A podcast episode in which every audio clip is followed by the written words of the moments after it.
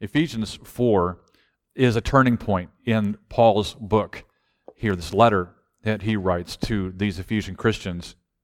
And we're getting into some of this really practical stuff about how to live out the identity that he's explained in the first three chapters. He talks about living a life worthy of this calling that we've received. And he talks about the unity that happens in the body of Christ walking in humility, walking in gentleness, walking in patience and meekness, walking bearing with one another in love. And as you walk together, make every effort to keep the unity of the Spirit through the bond of peace. One body, one Spirit, one hope, one Lord, one faith, one baptism. And how does this all play out? Well, we're all different in our oneness. Because he gave some to be apostles, and some to be prophets, and some to be evangelists, and pastors, and teachers. And he gave some to be brown sugar, and white sugar, and flour, and oats, and baking powder, and vanilla, and cinnamon, and raisins, and salt. And if you don't know what I'm talking about, you weren't here last week. I had, I had uh, one lady come up to me afterwards, and she goes, Where are the nuts? You left us out. I well, I don't like nuts in my cookies, so I didn't put I didn't I left you all out there. But yeah, we need nutty people as well. Um, life would be boring without the nuts among us. What what's all the common function here? What is all this about? Well, it's to prepare and equip God's people for works of service. I made a statement last week, and sometimes I um, sometimes I exaggerate to prove a point. I mean, Jesus really never did that, obviously you know, pluck your eye out kind of thing. I made a statement that my job is to work myself out of a job. And I'm not sure how that went over, if it just like, well, I'm not sure what he's talking about. My job is to, like this says, to equip God's people for works of service. And the more I can equip people to do things, it's not just the less I have to do, I get to do other things that I am called to do, that I am wired to do, that I am gifted in this season to do. And if there are things that you're gifted in and wired to do, then you ought to be able to do that. You ought to have the freedom to do that within the body of Christ. And that's the calling that, that every person has, not just like paid staff at a church. I'm not really looking to quit doing this. I'm looking to grow in my area of ministry as well as grow yours. But every part plays a part. Each part plays a part. When I was in Bible college at Ozark, my youth ministry professor, Gary Zustiak, he's Dr. Zeus now, but then he was a youth ministry professor, and his, his youth ministry motto, and he just drilled this into us, Tootie Tutu. And if you know Zeus, that makes perfect sense. Tootie Tutu. What's Tootie Tutu? 2 Timothy 2 2. 2 T 2 2. That was easily remembered for us. 2 Timothy 2 2 says, And the things you've heard me say in the presence of many witnesses, entrust to reliable people who will also be qualified to teach others. It's this replication, it's multiplication in the body of Christ. As you make disciples who are then equipped to make disciples, they go out and they do what you did for them. And so there's unity in here, there's growth here. But sometimes we're not always thinking about that. Sometimes we who do the ministry also need to be equipping others to carry it out when we can't anymore. There should always be someone who can do what you do. And not just in the church, but I mean, you, nobody is, everyone's absolutely unique, but no one's irreplaceable. But we're not always good about that in, in the church, especially. And maybe that's okay for the time because maybe the ministry that you're doing is only for a season. It's temporary and nothing lasts forever. And so when you stop doing that ministry, it stops with you. And maybe that's okay. But largely, the things that we're involved in are things that need to carry on when we're gone things that need to carry on when we're done doing them, and somebody else needs to pick this up.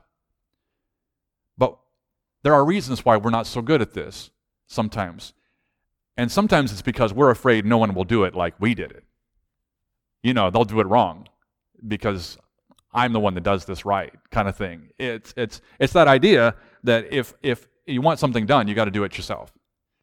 Because not only will they do it wrong, they don't they won't do it as faithfully as I'm doing it right now. They they um, you know because before before I came along, this was a mess. You know what I'm saying? We can get that way. I'm not throwing rocks because I'm I'm one of the worst at this because when I think about how am I going to equip someone to do what I'm doing, first thing is, well, who's going to do that? Who would I ever find to do that? Who wants to do that?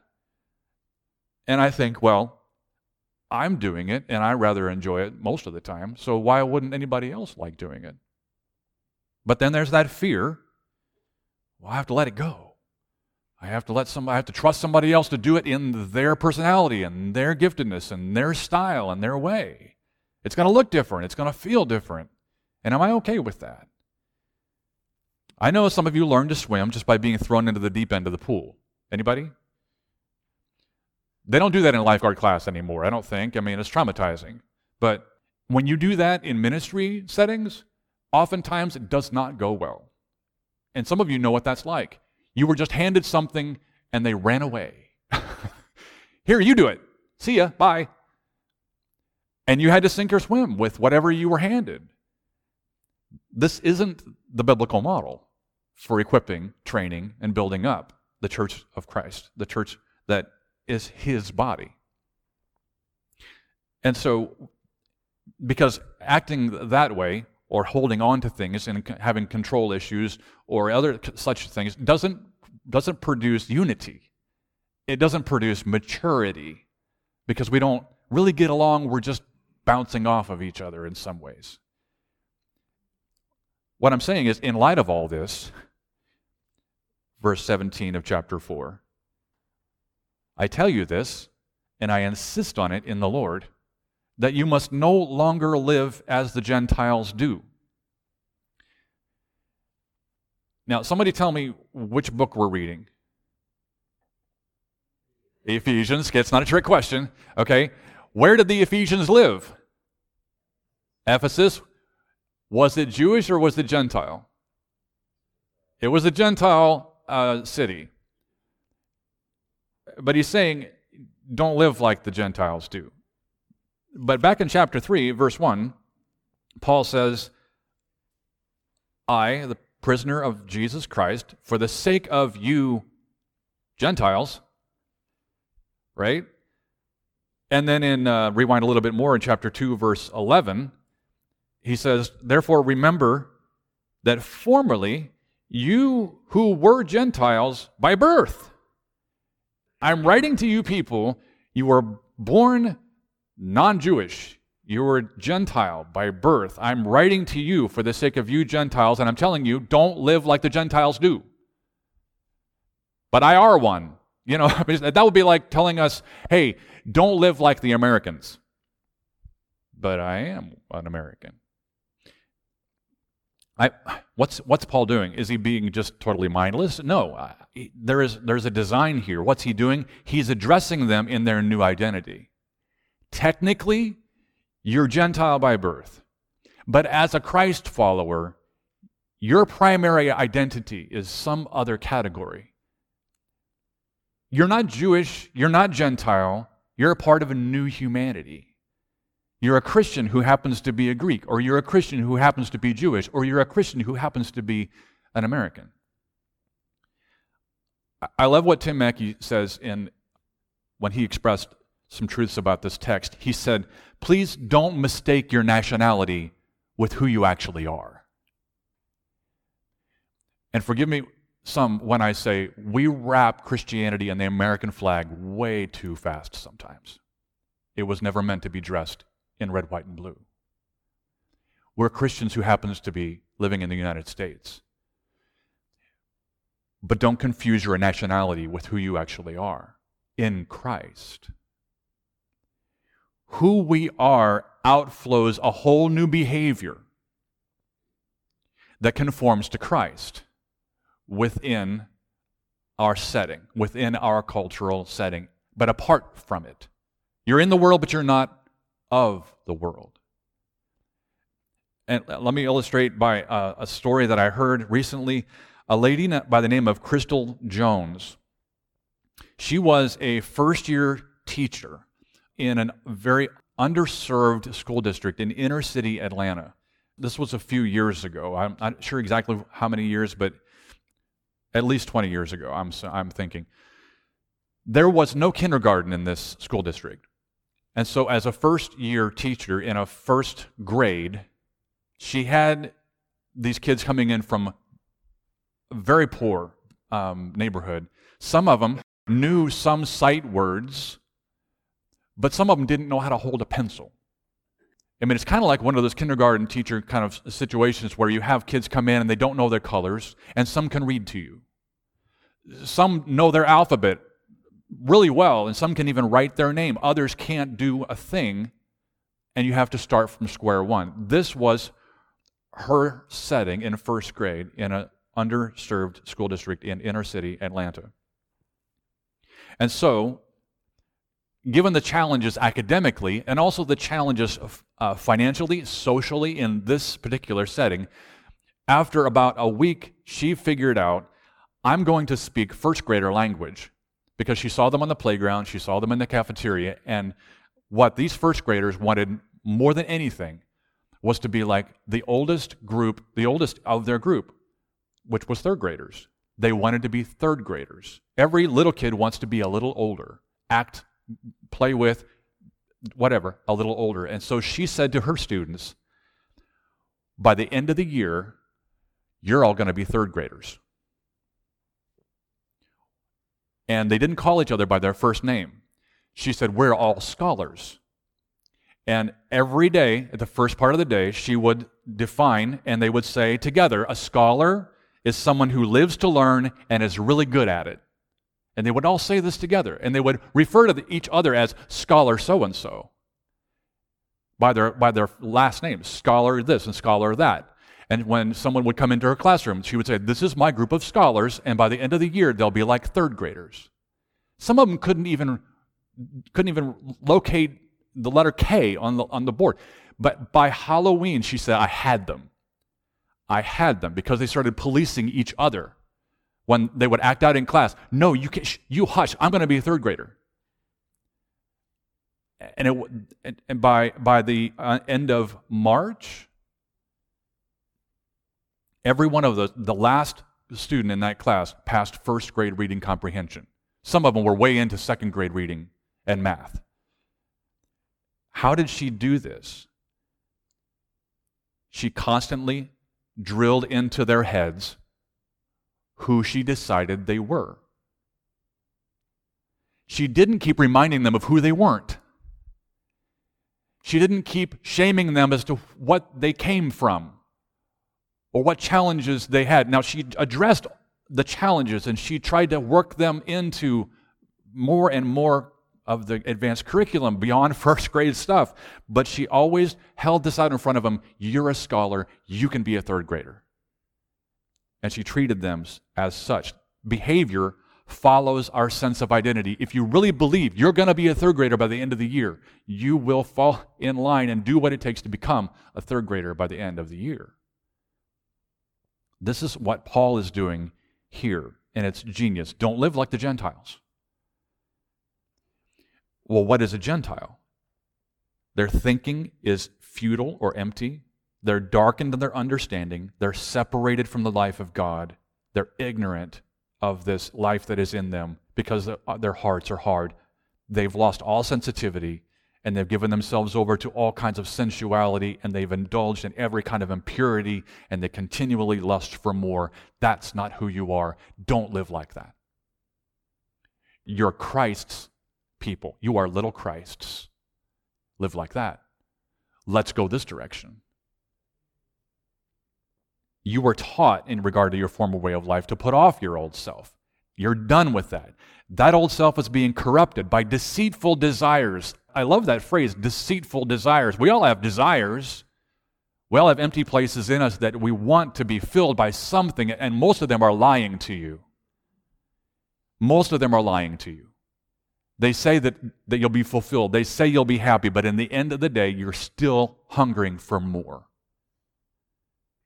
Don't be like that. You've put off that old self. You've put on the new self, and it was created to be like God in true righteousness and holiness. And so, therefore, verse 25, here we get to the nitty gritty. This affects everything. Therefore, each of you must, and here he talks about how you talk. It affects everything how you talk. Don't speak falsehood to each other. You don't lie to each other. That's not who you are. We're all members of one body. Don't, don't lie to each other. Put on truth. Verse 29 Don't let any unwholesome talk come out of your mouth, but only what's helpful for building others up according to their need, that it may benefit those who listen. That word unwholesome, it's just rotten. You may think, well, that's, you know, four letter words and dirty jokes. It, it might include that, but it really, it's just rotten. Don't let rotten stuff come out your mouth. Don't bring decay into the conversation. Speak life into people. Chapter 5, verse 4.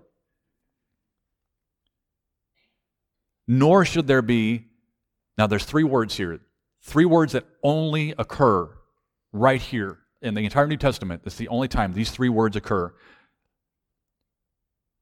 nor should there be any obscenity, foolish talk, or coarse joking, which are out of place, but rather thanksgiving. Obscenity is, well, King James says filthiness. I mean, it's just, this is a common struggle for a lot of people. I think James 3 2 says it best.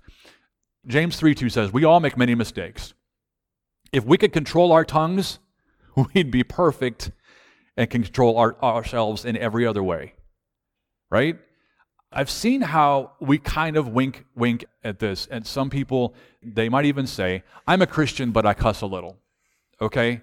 And the question is the question is, do you cuss a little less than you used to? Because that's the road we're on. That's the path of holiness that we're, we're shedding off the old self and its practices. Are you confessing that sin and allowing Jesus to change your vocabulary? Or have you resigned yourself to staying a first grader? There should be no obscenity or foolish talk. It's a compound word, morologia, which morologia, I'm not even sure how to pronounce that. Moros and logos, stupid words. Okay? No stupid words. We don't need that. And coarse joking, it has that idea of innuendo. It's really literally the turning of a word.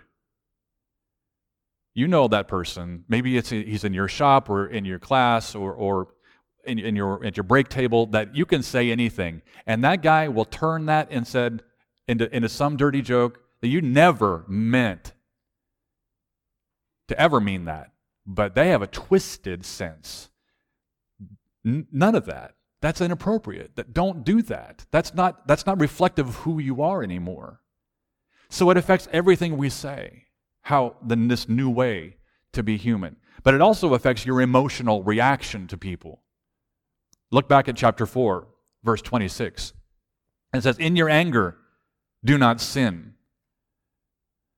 Does it say don't be angry? Everyone say no. No, no, of course we're going to be angry. But in your anger, don't sin. Don't blow it. Don't let the sun go down while you're still angry. This is a hard one. What it's guarding against is bitterness. Make sure by the end of the day you'll have laid that to rest. Because if you keep picking that up, if you don't resolve it in time, it's just going to eat you from the inside. And don't give the devil a foothold. Don't give him a place to hang on. If you let your temper fly way too fast, if you let your words fly, if you hang on to the anger overnight and it just starts to keep eating and you get that root of bitterness, you've got some claws in you. And he's just going to get deeper and deeper and deeper into you until he's just kind of wrapped all around. Don't give the devil a place to hang on. You want to be a third grader, don't you? And it also affects your work ethic. Verse 28 He who's been stealing must steal no longer, but must work, doing something useful with his own hands. And this is interesting. The purpose he gives for this, so that you may have something to share with those in need. You got to work for a living, but he didn't say so you can provide for your family or so that you can tuck stuff away for retirement, or, or so that you can, you know, feel good about yourself. No, it's for you to share with people who don't have what you have. That's the purpose of your work. And some of us who do work have a tendency to steal on the job. The work ethic. I mean, and, and some of you are, are very aware of people who who are on the clock, but they're not really working. They, they have a job, but they don't really put their time in. Make sure you're not one of those people. You reflect Christ, do your work as unto Him.